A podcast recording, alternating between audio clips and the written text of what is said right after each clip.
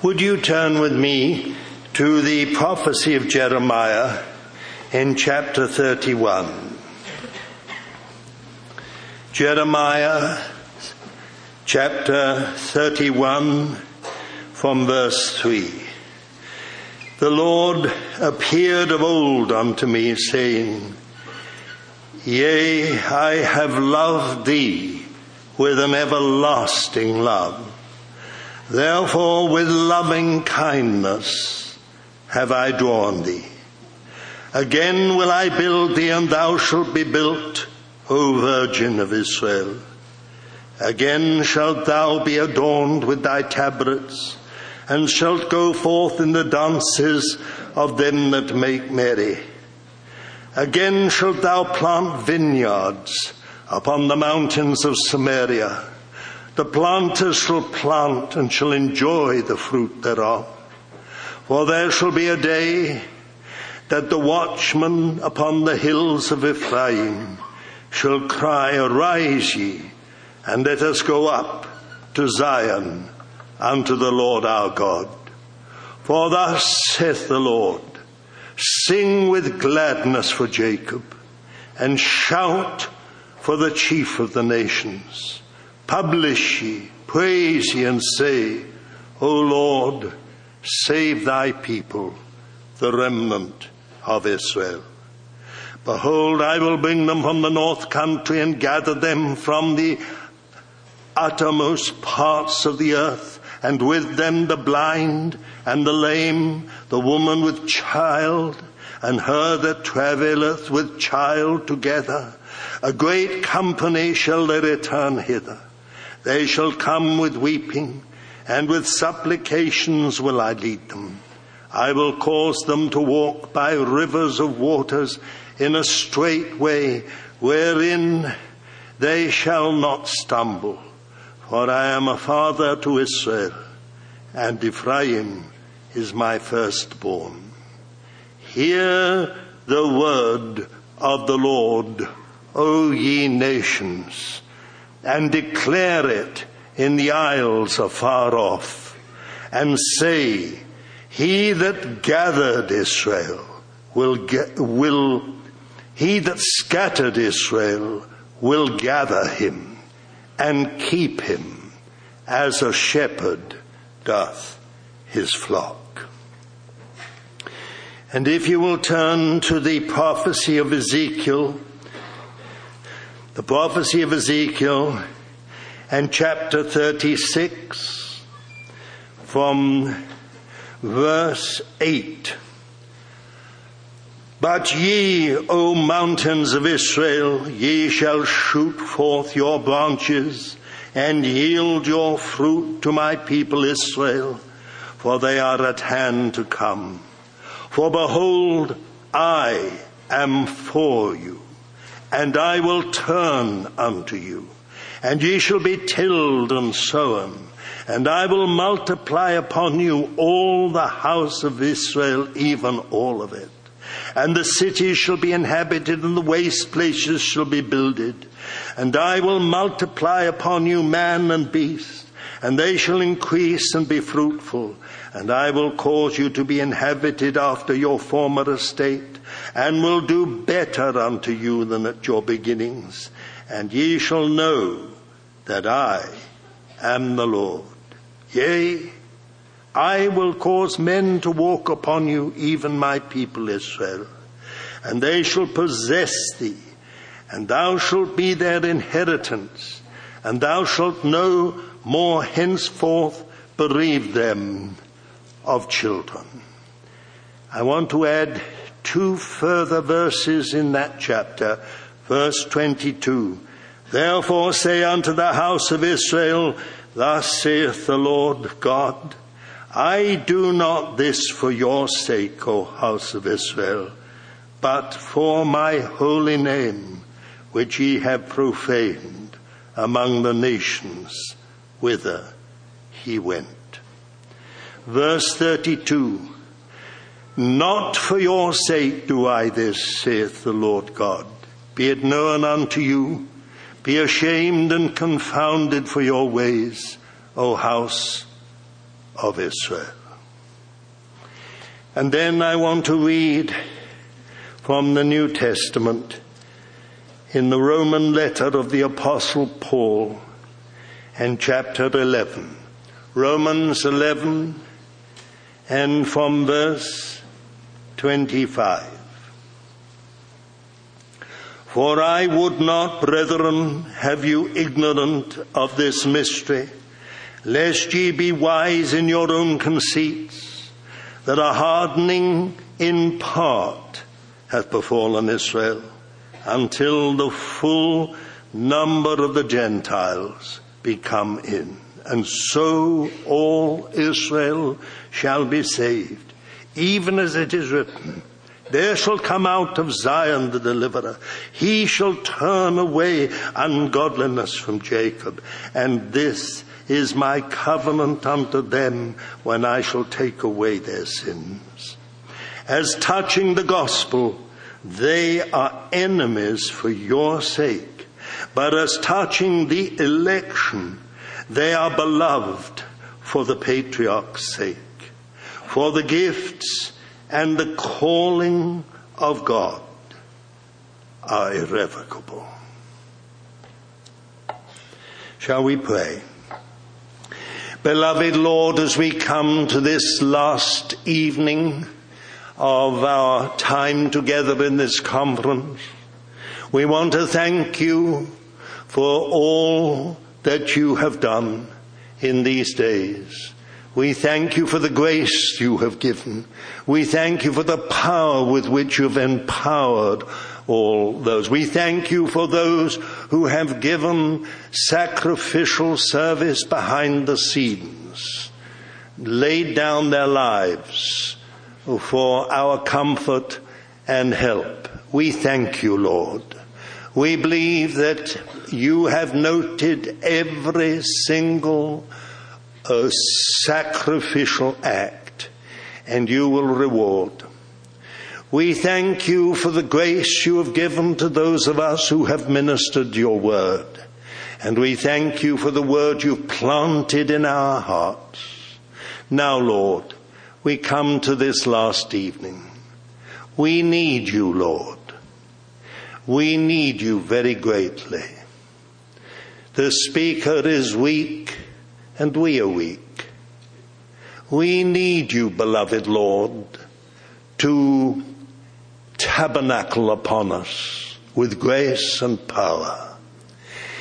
And as we talk about this matter of the battle over the, your coming, Lord, we pray that something will enter our hearts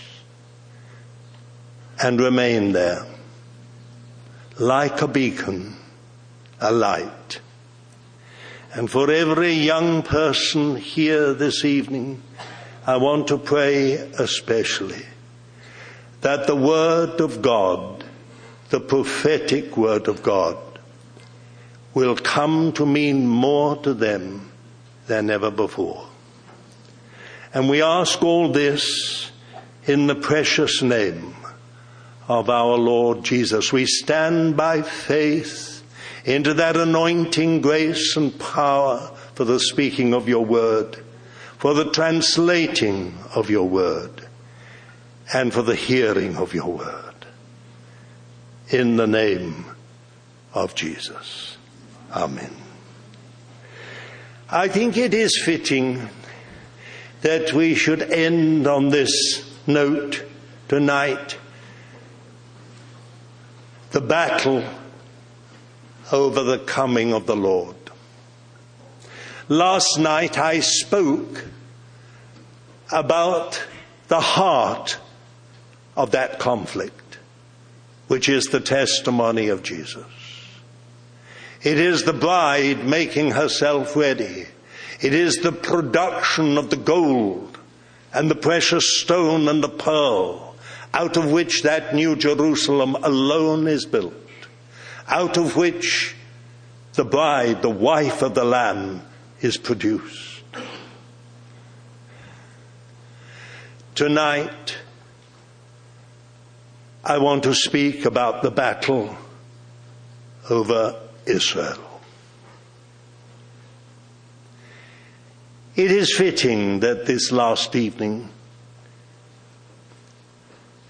we should dwell on this subject as my dear brother Christian has dwelt on it this morning. Because this age will end with the glorious salvation of the house of Israel. God's purpose for the church cannot be fulfilled without the Jewish people. It began with them when God appeared, the God of glory appeared to our forefather Abraham. And he said two things. Out of thee shall come a great nation. And secondly, in thee shall all the families of the earth be blessed. It is thousands of years since God spoke to our father Abraham.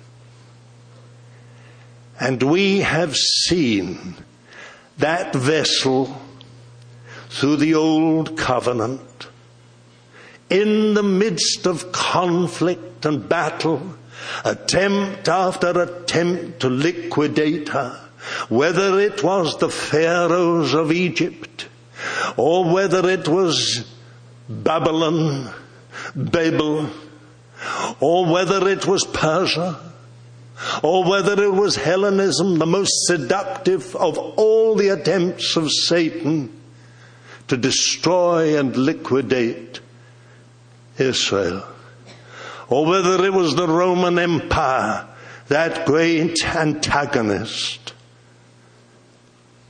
of Israel, all the way through the, this conflict, you see it, the battle over Israel.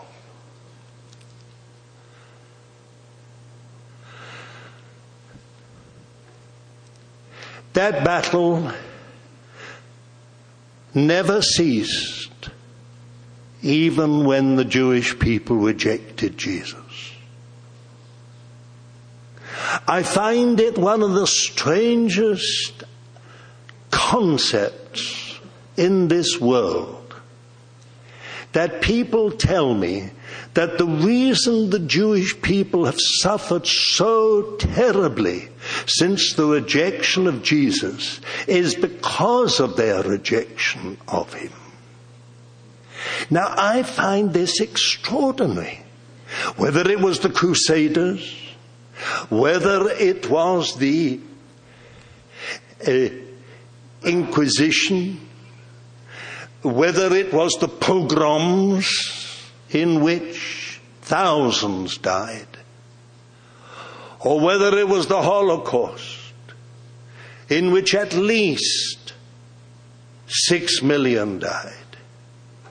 I personally believe that Simon Wiesenthal is right when he says it is not six million, it is eight million.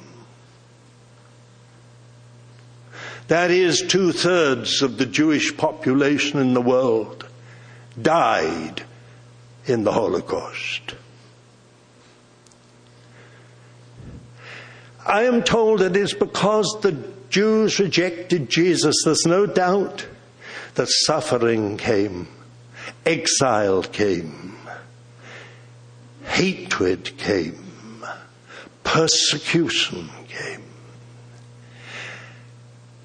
But I do not understand the mindset that tells me that the true church, which has suffered the same way, it has been persecuted, hated, misrepresented, martyred, left and right.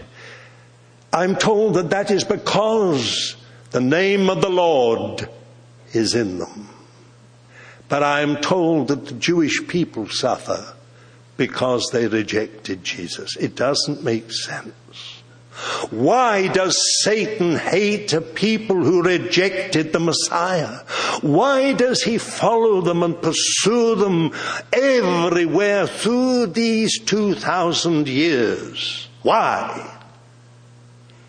Unless Satan knows that the end of this age will see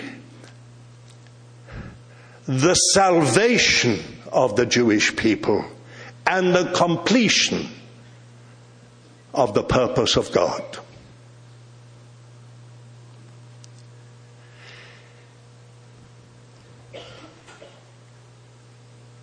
I hope that I can make myself as clear as possible.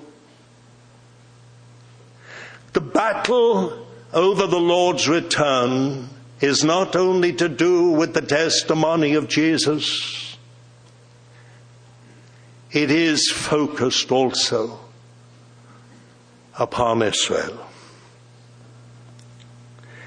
The aim of Satan, listen carefully, and the powers of darkness is to liquidate Israel before she can be saved. Why do you think the Holocaust came? Why do you think so many of our people died in the most horrific circumstances? At least two million toddlers. Why? It was Satan's great attempt to frustrate the purpose of God. It was to make it impossible for the recreation of the state of Israel. But the Lord turned the wrath of men to deliverance.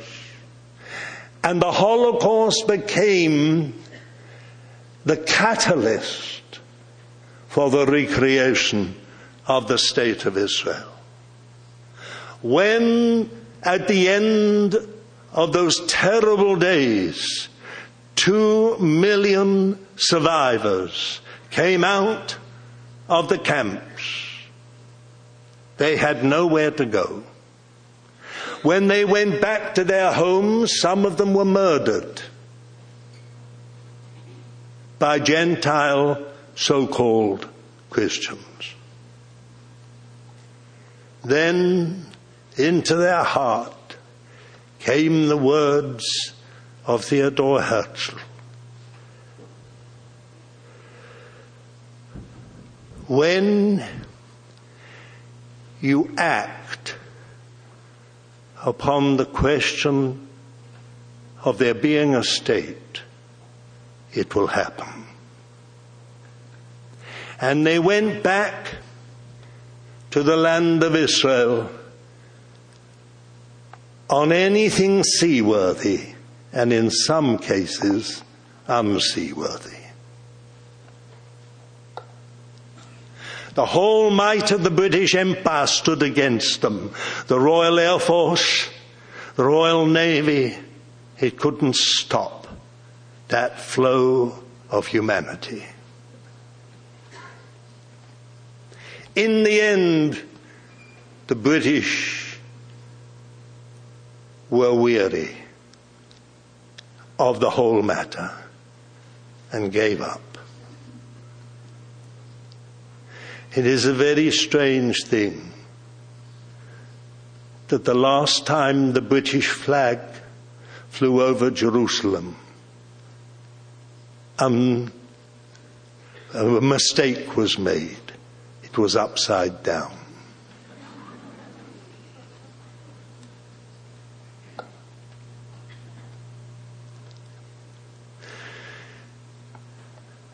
My dear brother Christian has given us a panoramic view of the imminence of the Lord's return and has said very much about the recreation of the state of Israel.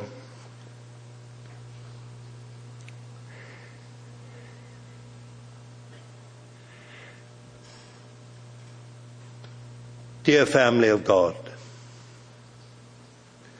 I want to tell you that another Holocaust is planned. The Ayatollah Khomeini said, let us pray to Allah that all the Jews will come back to the promised land and then we will gas them and incinerate them in one place. Ahmadinejad has said repeatedly, we will wipe Israel off the face of the world map.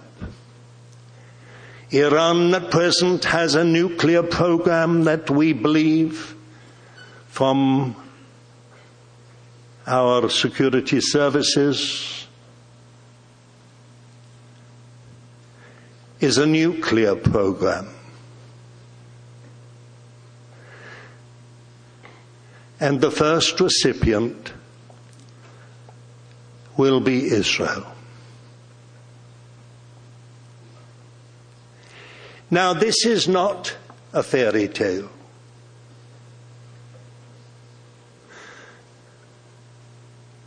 It is fact.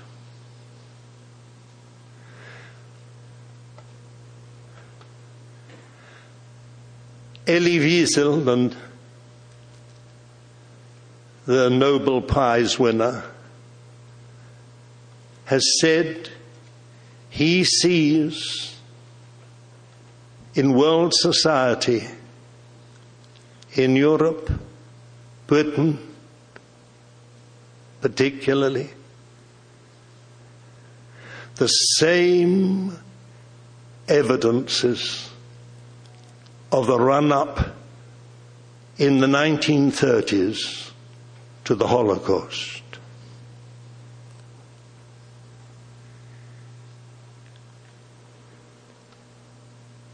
Tommy Lapid, who has recently died, the founder of the political party Shinui,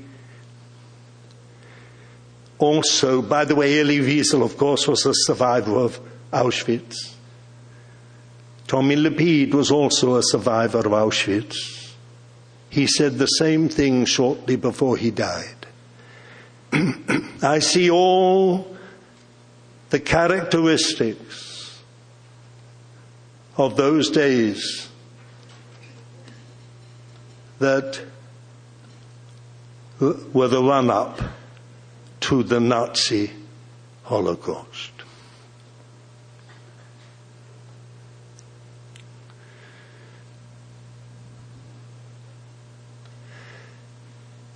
The battle for over the Lord's return has very much to do with Israel.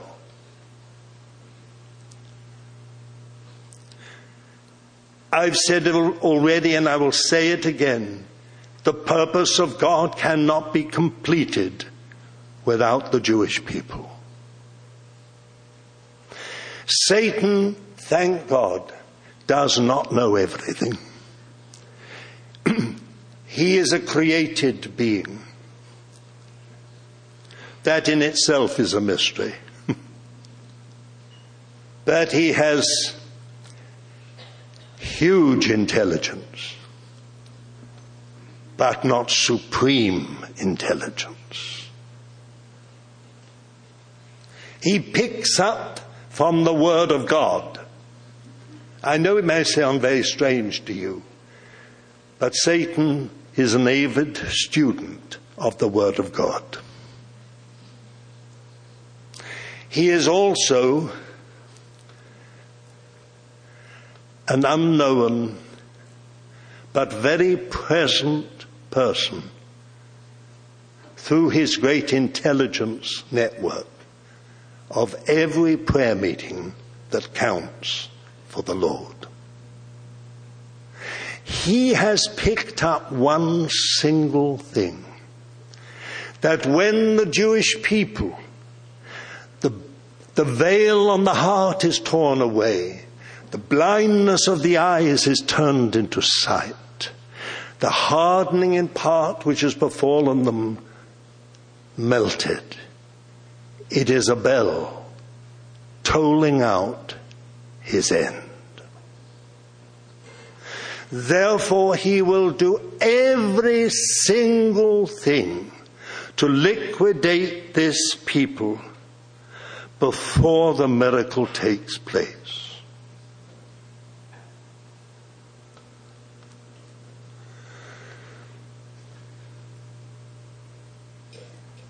He will fail. He will utterly fail.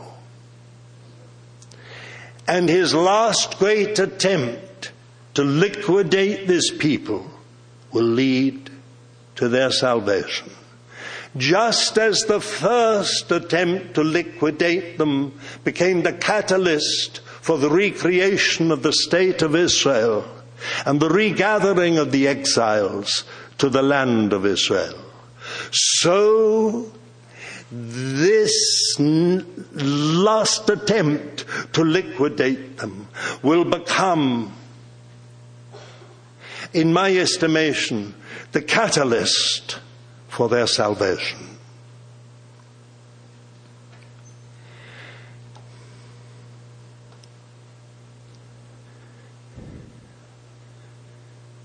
It is hard for me to be able to express this fully,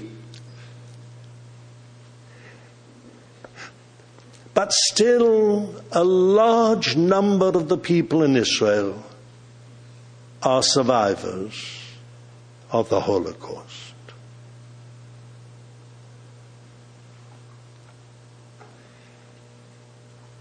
I think of the managing director of the area in which I live, the East Jerusalem Development Company, a wonderful man, Yitzhak Yacobi. He was a little boy, only four years of age, when he was sent in to the concentration camp, gas camp, gas chambers to pull out the gold teeth of the people who died. To his last day, he suffered. His eyes were protruding from the thyroid. He was a wonderful man. I think of one of our greatest children's story writers who lives just a few houses from me, who was another one of the boys who pulled out the gold teeth. I think of my bank manager. He was another one, Mr. Wolfson. Because I lost my father's family, they were all like a secret service, a clan, a society that looked after us. I think of dear Anna, who always wanted her awful little pug to mate with my Tibetan spaniel. and every time I saw her coming down with this one-eyed pug, I would seize little Ting and lift her up Anna was a girl when she was put into a hole in the ground in Hungary. And for three and a half years, she never saw the sun or the sky. And when she came out, her whole family had died. Or I think of the dear man who uh, records my updates and other messages in Jerusalem, Gil Kahana. He and his twin brother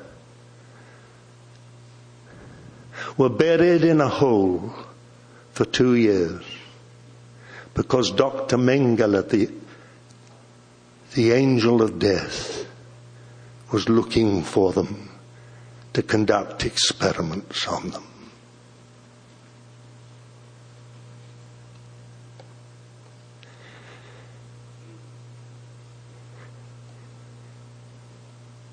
It is something amazing that God has produced such a nation as Israel.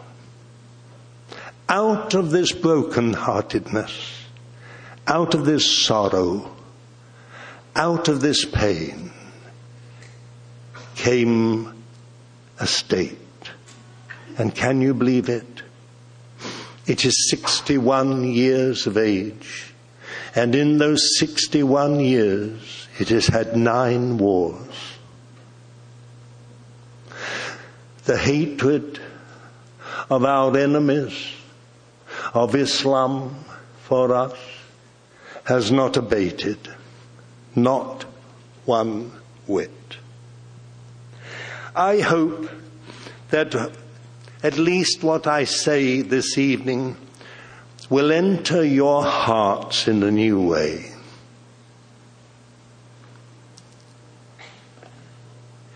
Because it's only when the Holy Spirit can move you to pray for Israel. Now listen carefully to me.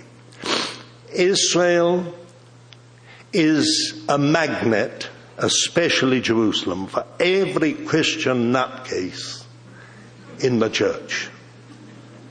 We have them all. On the last count, we have three Elijahs. One of them goes past my kitchen every day with his little attache case in English, Arabic, and Hebrew. Elijah, the servant of the Lord. He's Ernie from Wyoming. We have two Jeremiahs. We have three Virgin Marys. And that's only the beginning. We have a whole special ward in a special hospital for what we call the Jerusalem syndrome which is that when you come to Israel, suddenly you see yourself as some biblical character. It is quite extraordinary. And when you leave Israel, it goes. You become normal again. We have so many of the two witnesses, I could fill a cathedral with them. I don't want you to become an Israel nutcase. What I want is intercessors who will stand before God and pray for this nation.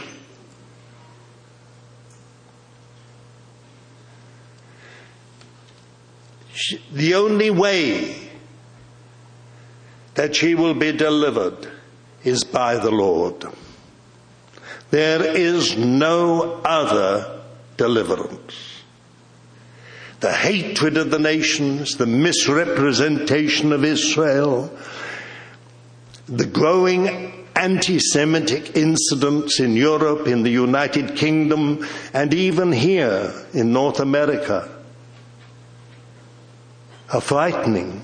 When you realize that the Jewish um, Board of Deputies in Britain has told all Jews not to wear the Star of David, not to wear a kippah on their head, not to do anything in public that would identify them as Jews. You realize how serious this matter is. And when you come to the so-called church, now I, I, don't want to be bitter or ding, but I'm talking about evangelical churches. Whether they're Episcopalian, Anglican, or whether Methodist or Presbyterian or others, uh, you have to go many, many miles to find an assembly of God's people who has any idea of Israel or any love for Israel or any sympathy for them. In other words, no wonder Elie Wiesel Tommy Lapid and others feel as they do. Because this is exactly what happened in Germany. They hung up in the end flags with swastikas on them inside the church buildings. pictures of Adolf Hitler on the wall. I spoke with people in 1950, not so long after the war. I spoke with Christian leaders in Germany. I asked them, but how did you vote for Hitler? And they said, well, if you'd been here, you would have voted for him. He was the only person who could save us. There was no other, they said. He said he would build roads and employ hundreds of thousands of men, give them jobs, give them an income. We voted for him. He said he would take our currency where we had to use barrowfuls of marks to get a loaf of bread and turn it back again into a real currency with value. We believed him. He said that he would restore the dignity of the German people. We believed him. Then I said to them, did you not understand when he talked about Jews as the vermin of European society? As the poison of society? When he spoke about a final solution, I said, Didn't you wake up? No, they said. We believed him.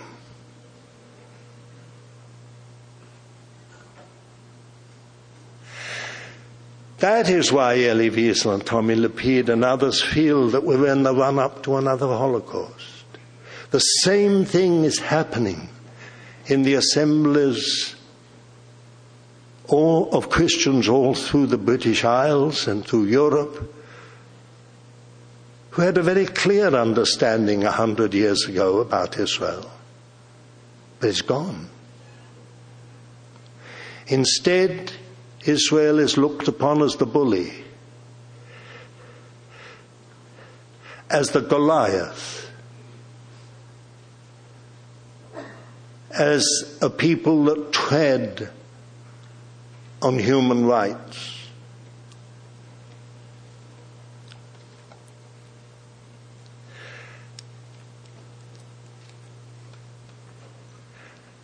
I read for you two passages from the Old Testament. The first I read was Jeremiah 31. Did you notice that the Lord said something wonderful? Listen, listen carefully. Hear the word of the Lord, O ye nations. Declare it in the isles that are far off. He that scattered Israel will gather him and keep him as a shepherd does his flock. In other words, Israel is a sign, a divine sign to the nations. She is a divine sign in her scattering.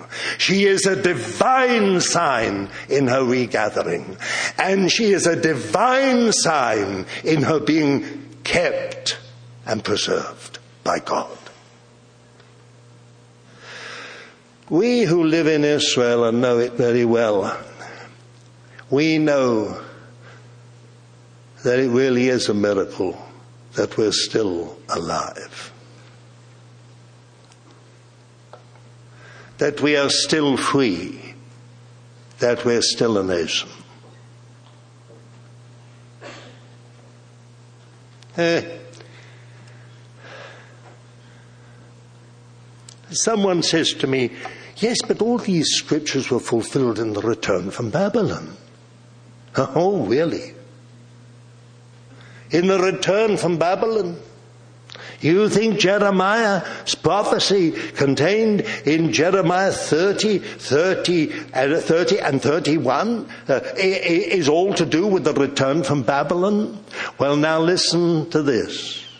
Why does the Lord say again, planters will plant vineyards on the mountains of Samaria. They will plant vines and eat the fruit thereof, or it, it, that isn't actually, they will enjoy it. wine or fruit. When did that happen? Not in the return from Babylon. Because the Samaritans and the Jews were at loggerheads and remained at loggerheads all through the centuries till you know the story of the Lord Jesus. How can any minister of God, any child, servant of the Lord say such things? Surely they know the story of the Lord Jesus with the Samaritan woman when she said to him, How is it that you, a Jew, have dealings with me, a Samaritan woman?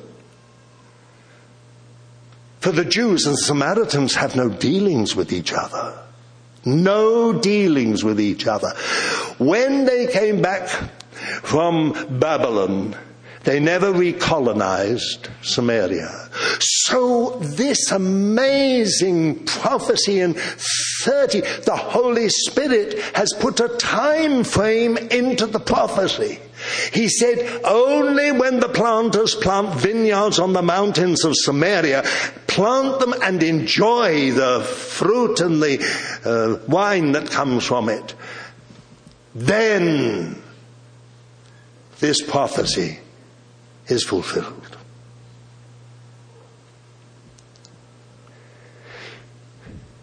Not in 1948, but in 1967.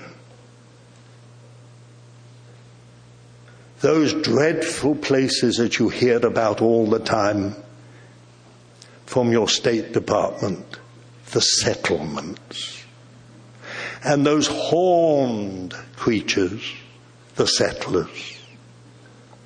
They went into Samaria, took eroded land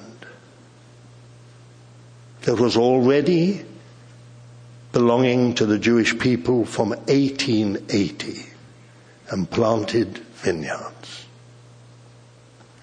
Those vineyards, I shouldn't say this to you God fearing and pious people, but those vineyards have won gold labels in all the wine festivals of Europe.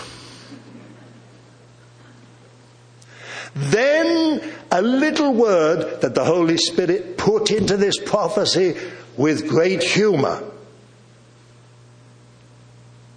has been fulfilled. And this whole question about them coming from the north and coming from the uttermost parts of the earth, we know it is to do with our century, 20th and 21st century. And we know this wonderful word, listen. Hear the word, the word of the Lord, O ye nations. Declare it in the isles that are afar off. He that scattered Israel will gather him and keep him as a shepherd does his flock. Well, think of Ezekiel. What did he say? He said the mountains will shoot forth their branches. When the first settlers came into the land, the, the, the soil was eroded. It was bare. There was nothing. The great forests that many of you have seen when you've been, you've come as a pilgrim uh, to the, the Holy Land. Those great forests were not there. They have all been planted. That great forest that's just west of Jerusalem, so beautiful, so magnificent, there wasn't a tree in the 20. That great humorist, Mark Twain, in his book Innocents Abroad, actually speaks of it. He says, I went everywhere. He said, This land is treeless, waterless, and peopleless. He said, I don't know why they call it the Holy Land. but I mean, he wasn't a believer. That was only in the 19th century. Much more accurate was the Presbyterian who wrote a geography of the land, uh, that gave the contours of the land, but said, The glory of the Lord has long departed from this land. Dear child of God, I could take you anywhere, everywhere in the land of Israel. And what will you see? Forests, fields, orchards, vineyards, olive groves, everywhere. God has restored the fertility of the land. He has also restored the ecology of the land. All kinds of creatures have come back to us. It is almost amusing. I, I must watch myself on time. but for thousands of years, those great birds, pelicans, have flown from Central Africa all the way up to the Black Sea. And they go through Israel and they spend a day or two. Those ungainly creatures that only when they fly are they incredibly athletic.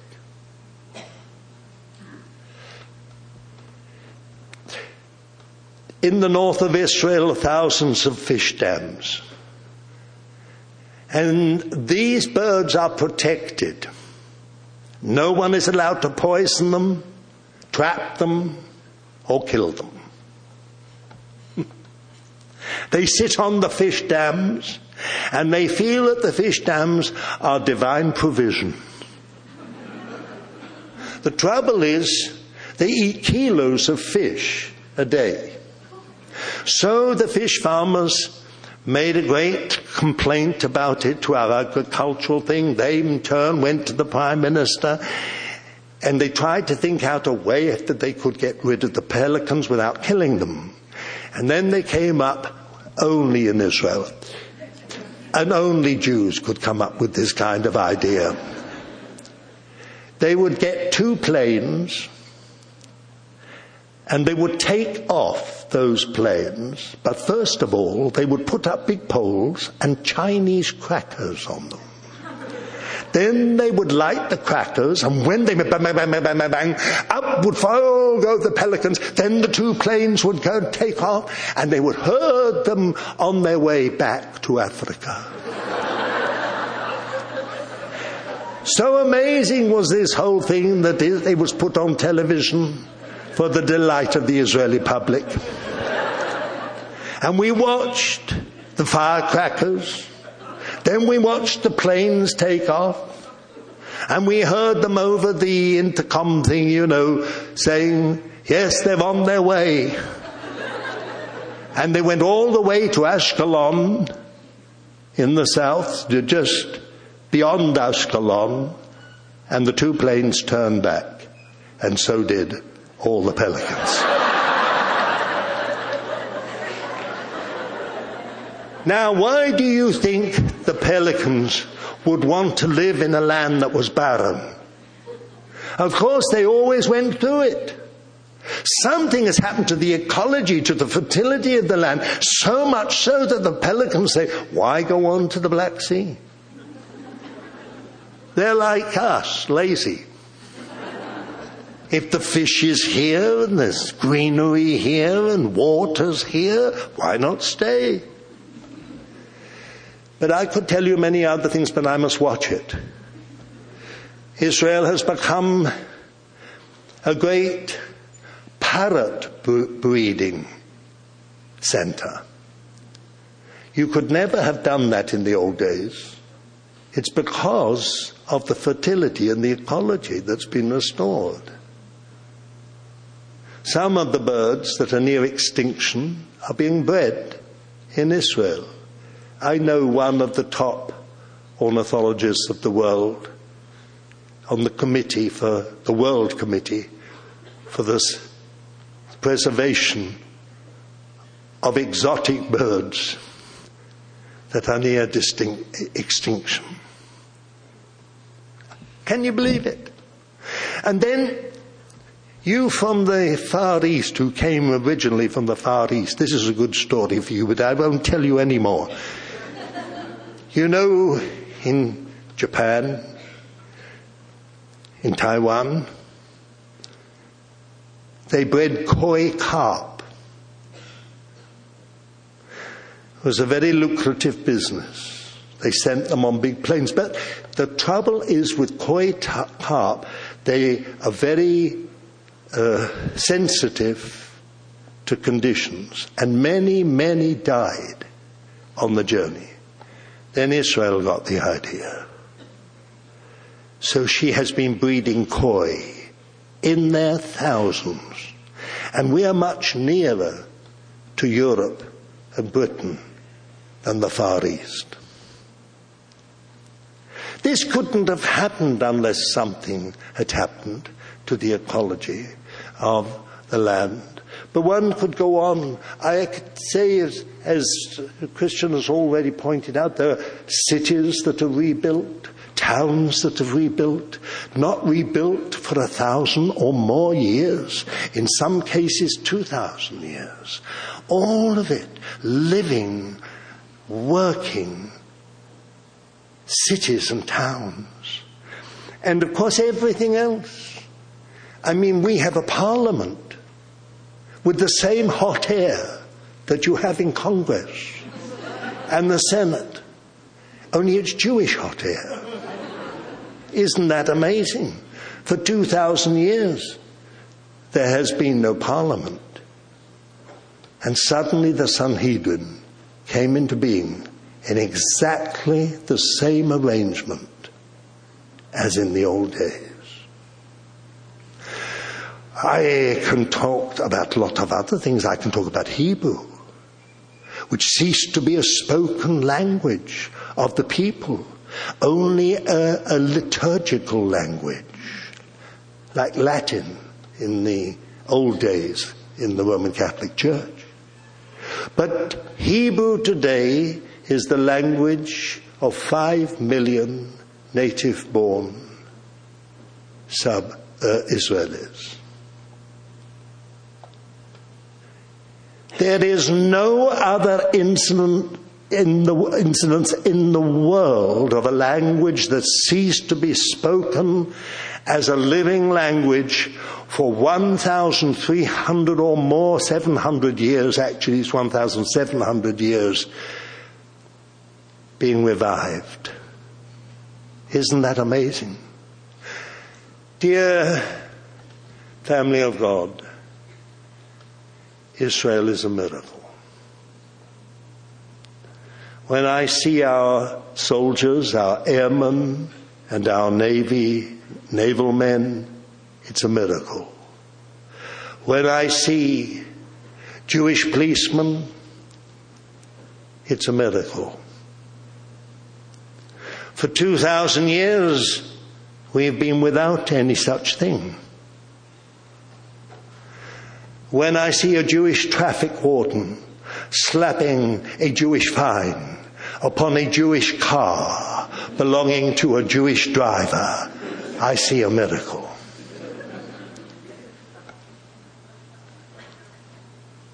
He brings it home to us. I find it interesting that in this extraordinary prophecy of Ezekiel recorded in the 36th chapter, he not only covers all of this, but he says this Be ashamed, O house of Israel. I did not do this for you. I did it for my holy name. Let it sink in. I did it for my holy name. God has made a covenant with this people. And he said, and I will be your God. And whether in judgment or in blessing, it is because he is the God of Israel. Now I have to watch myself because time flies and there's such a lot to say.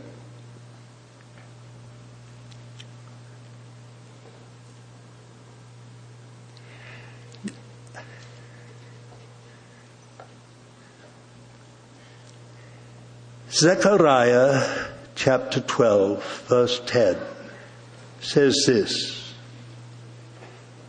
And in that day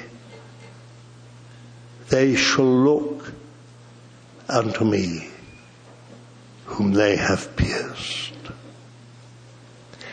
And they shall mourn for him as for an only son, and be in bitterness for him as for a firstborn.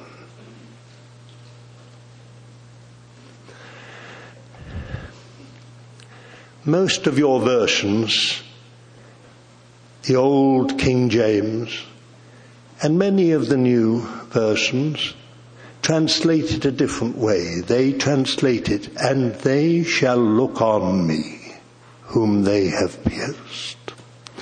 The Hebrew is a little preposition, al.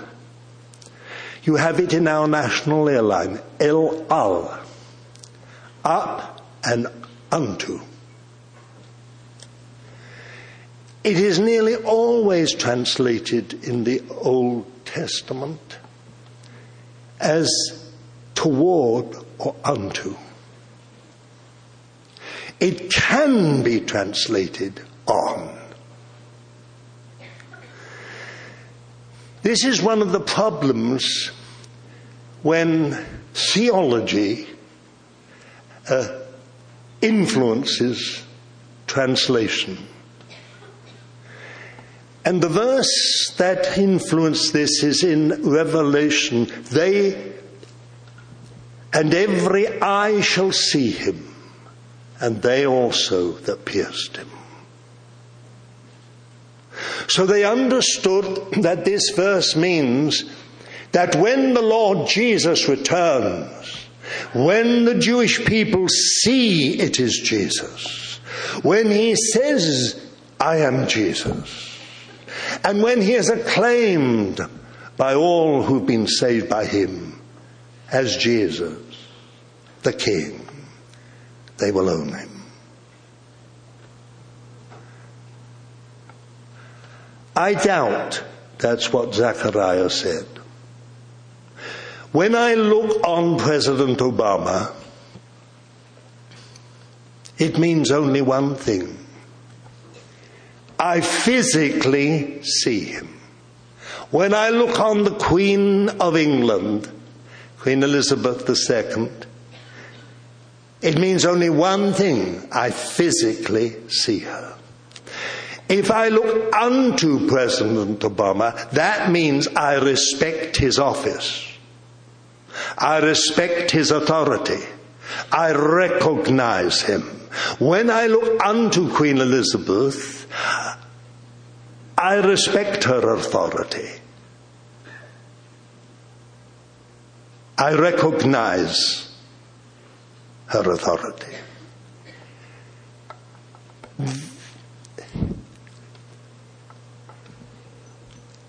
I realize many people have a different interpretation. It doesn't matter in one way.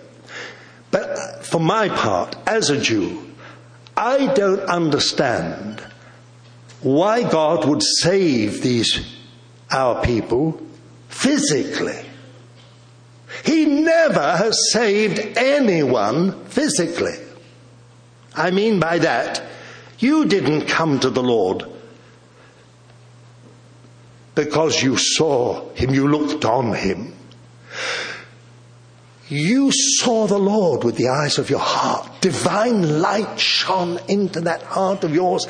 Your eyes opened and suddenly you realized He was your Lord and you said, that's what happened to me anyway. I didn't know Jesus. I'd been very anti-Christian. I used to make the boy crusaders in uh, the school I was in their life nearly like hell. I pursued them and I asked them, well, would you believe in that old fogey that's from an antique person? I don't understand. They used to be so offended with me. But in the day that I saw the Lord spiritually, I was only 13, but I wasn't even 13, 12 and a half, 12 and three quarters.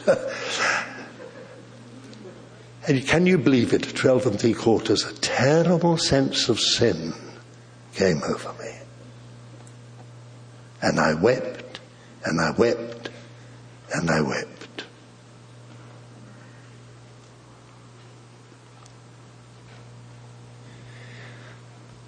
That means, in my estimation, that this salvation of the house of Israel will actually take place before the coming of the Lord.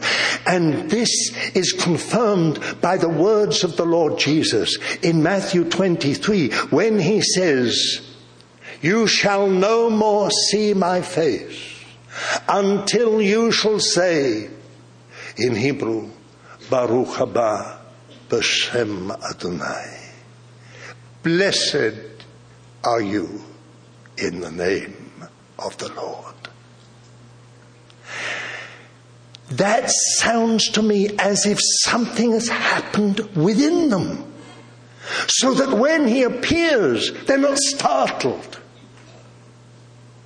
shaken, but rather they say, Welcome in the name of the Lord. That's how we say it in Hebrew, Baruch haba. We say, Welcome and it just means welcome. It actually literally means blessed be he that comes. and Jesus said, they shall, you shall say unto me, blessed is he that comes in the name of the Lord. Something has happened. A revolution has taken place in the Jewish heart.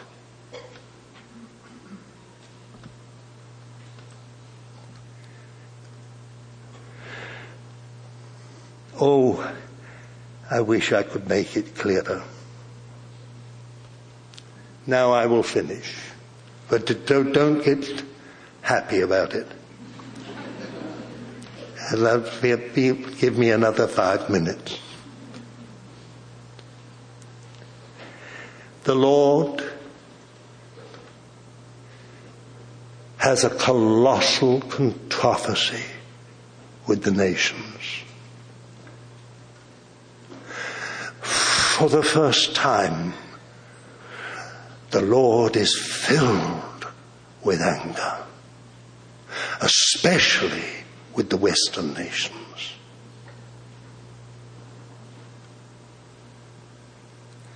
The root of this controversy of the Lord is the division of the promised land and the division of Jerusalem.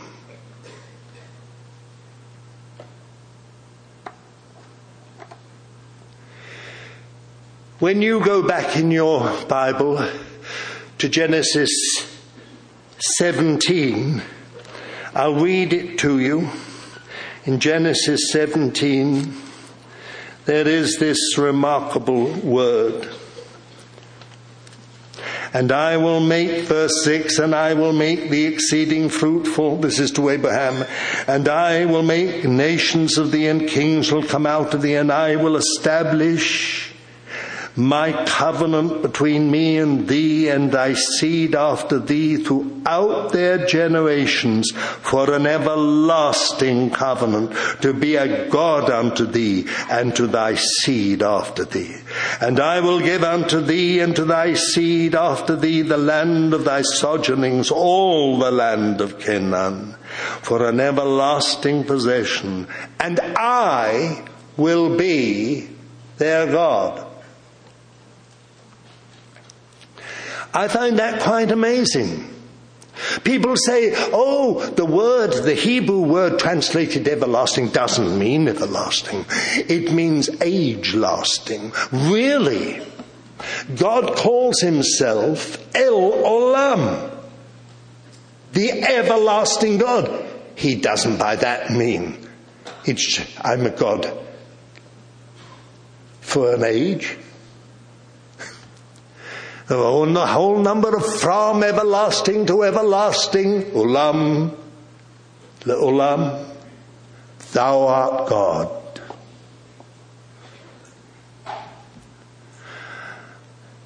Here it is again. I have loved thee with an everlasting love. Therefore, with loving kindness, chesed in Hebrew, a word that is impossible to translate by one word, mercy, loyalty, persevering love, overcoming love, covenant love. There's all these are in this one word, chesed, which is used over 500 times in the Old Testament. I have drawn thee with chesed.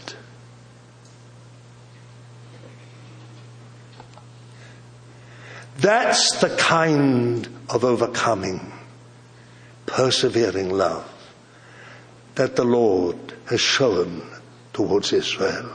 He has brought back, forgive me, he has brought back a blind, disobedient, in many cases atheistic society. He has brought back a society that is Christ rejecting. But this covenant that God made with Abraham stands. It's an everlasting covenant. And whilst there is a generation, a physical generation of the seed of Abraham on the face of the earth, this covenant stands. It was never at any time superseded or cancelled or shelved.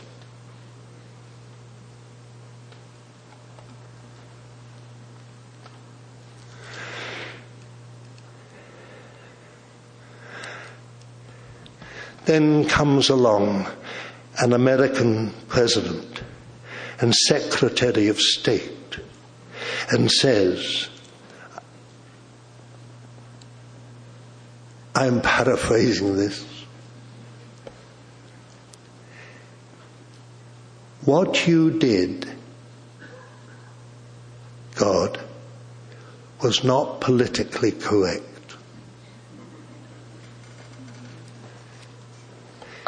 You have to divide the land between these two peoples.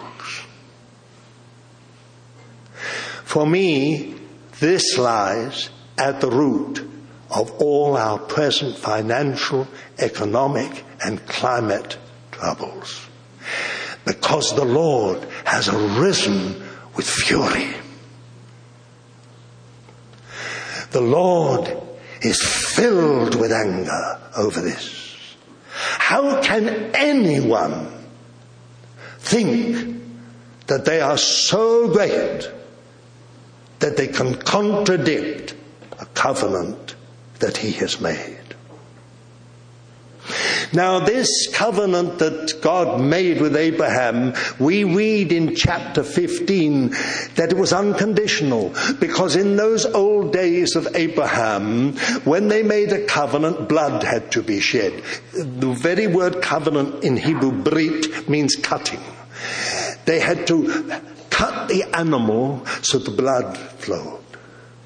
And then they put one lot there, one lot there, and then the two parties would walk up and down in between.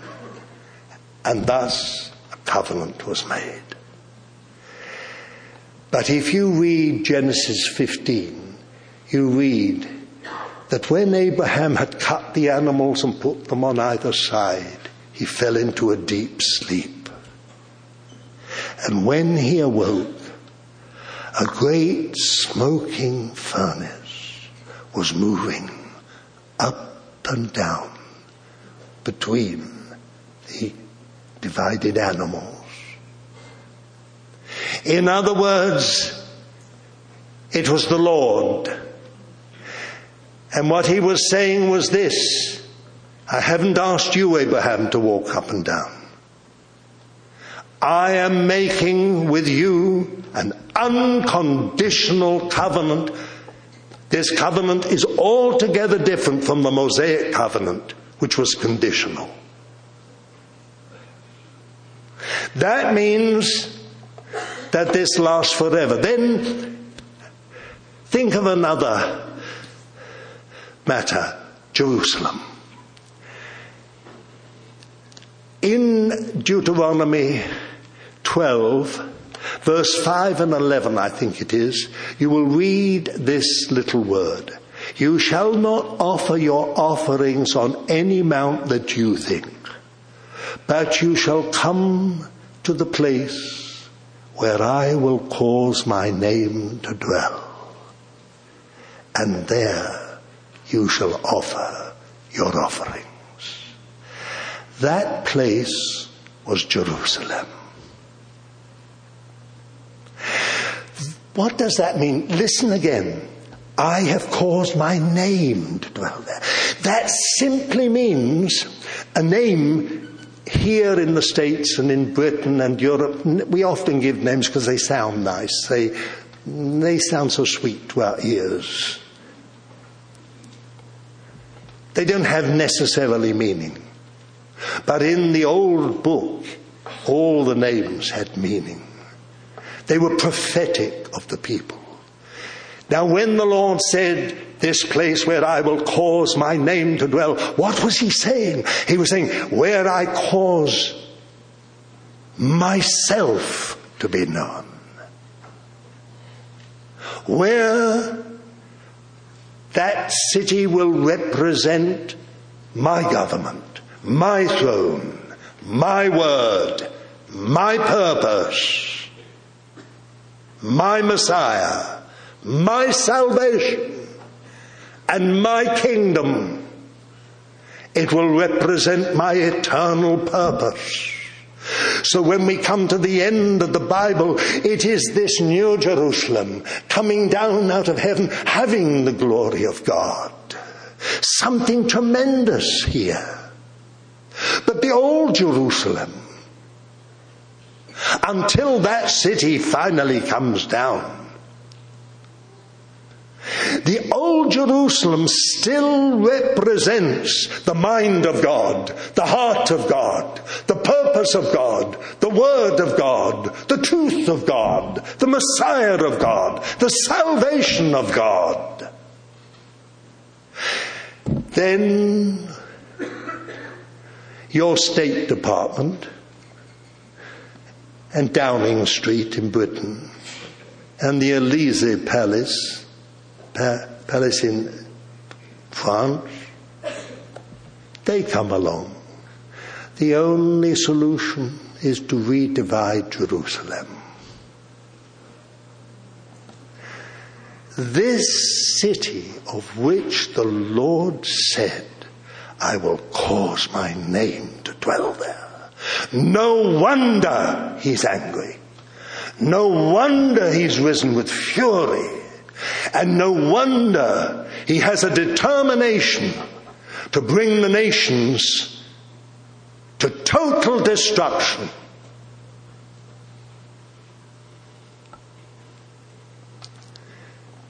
I do not believe that all these stimuli and all these other things, printing money galore in Britain, in France, in Germany, and in the United States, is going to answer this. We shall see a little lift and then a nosedive.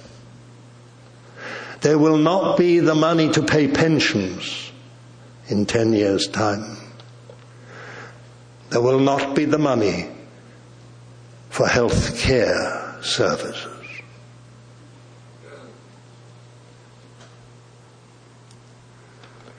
It was in 1998 that the Lord spoke to me 10 years, 11 years ago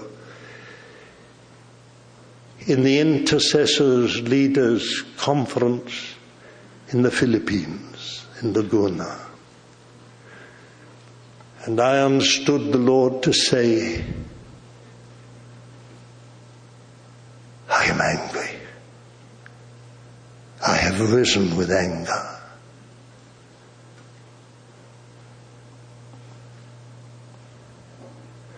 He said, I will judge them by flood, by fire, by hurricane, by tornado, by earthquake. But he said they sit so affluent, so complacent, so powerful. I will hit them where it hurts the most. I will smash their economies.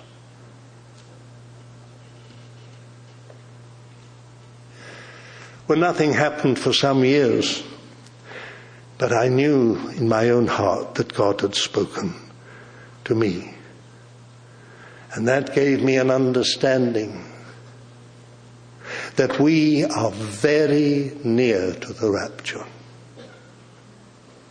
We are very, very near to the final events, the parousia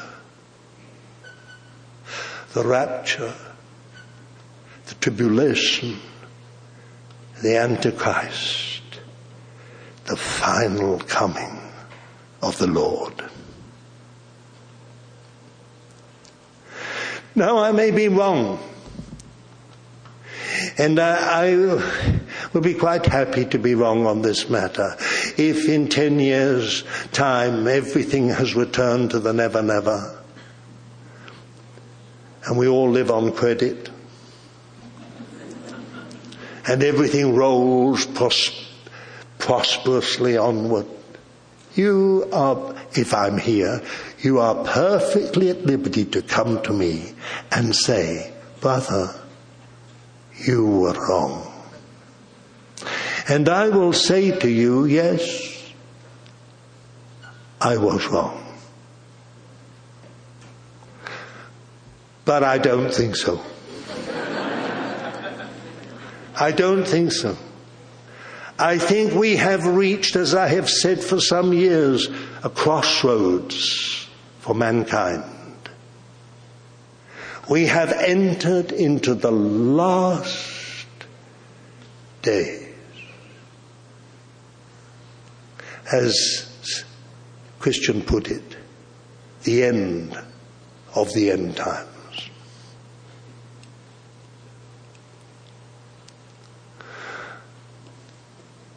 Beloved child of God,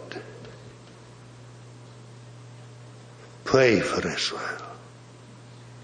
It is not only her deliverance, but your deliverance. It is not only your blessing, it will be her blessing.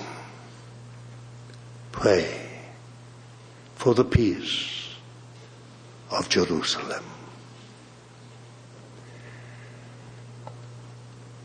I read those wonderful words in Romans 11, which I don't think can ever be excelled. So clear to me, so powerful. They were prophecy. Paul was prophesying. I would not, brethren, have you ignorant of this mystery. What? The mystery of Israel. This mystery. That are hardening in part. I don't really like that way. It is right, hardening in part, partial hardening. I much prefer the literal, partial petrification. Now I know you here like these long words because I listen sometimes to the weather thing and they always speak about precipitation and um, all these kind of things rather than using good Anglo-Saxon words. But I like this, that a partial petrification has taken place in Israel. Until the full number of the Gentiles become in. Not to be mixed up with the times of the Gentiles.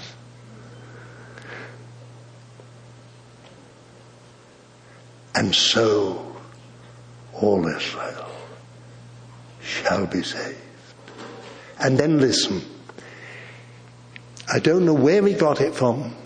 Dear Paul, he had this Jewish mind that runs like Einstein everywhere, all over the place. And he says, I believe by the Spirit, as it is written, there shall come out of Zion a deliverer. He shall turn away ungodliness from Jacob. If you look for that, it's quite different in the Hebrew. It's Isaiah 59 and verse 19. And the Redeemer shall come to Zion, to those who turn away from ungodliness in Jacob. That's exactly what happened in the early church. And I have looked up the Septuagint, the Greek um, version of the Old Testament Hebrew. And I cannot find what Paul was quoting. I can only believe that the Holy Spirit led the Apostle Paul to say something unusual. Because he said, There shall come out of Zion a deliverer. And he shall turn away ungodliness from Jacob. There you have something amazing. You have Jacob and Israel. And Jacob into Israel. And thus all Israel shall be saved. He shall turn away ungodliness from Jacob. When Jacob was in trouble, he had Laban behind him, he had Esau in front of him, and he had no one to turn to. And when he was alone and full of fear, the Lord appeared and wrestled with him. Isn't that amazing that the Lord wrestled with him?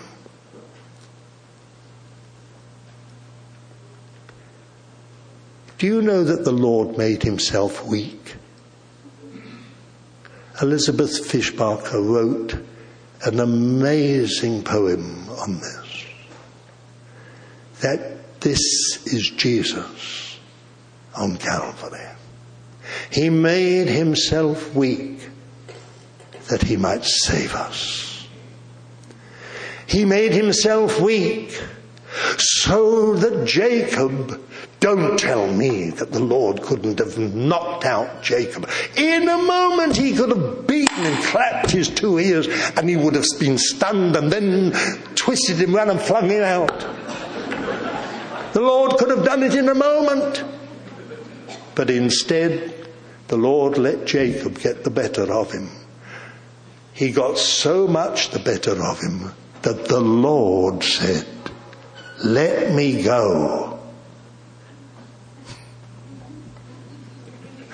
And Jacob said, I will not let you go till you bless me. And the Lord said, what is your name? As if the Lord didn't know. What is your name? Why did the Lord say that? He knew very well it was Jacob. He'd planned this. Laban was behind him. Esau was in front of him. The Lord had, the whole of Jacob's life, the Lord had planned for this one moment.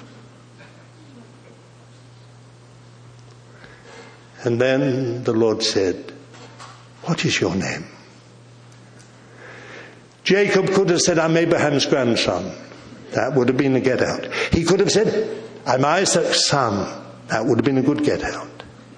Instead, for the first time, he said, I am the twister.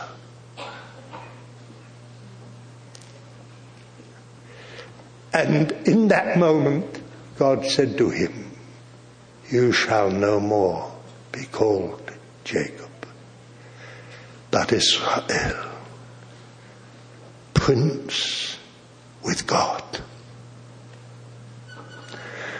There are many different versions of Israel. God persists. God perseveres. But they all mean one thing. It's the grace of God. So my feeling is this. Don't pray sentimental prayers. Don't be afraid that Israel is facing extinction. Don't be afraid of the gathering storm clouds in the Middle East. It is the Lord.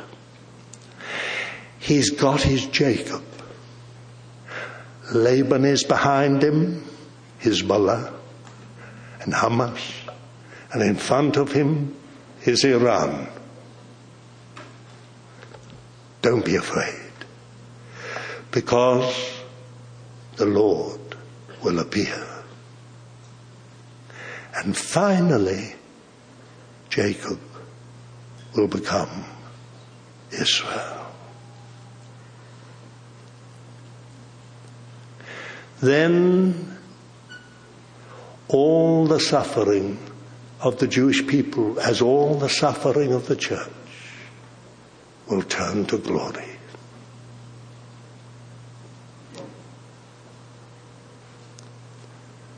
May the Lord bless this word.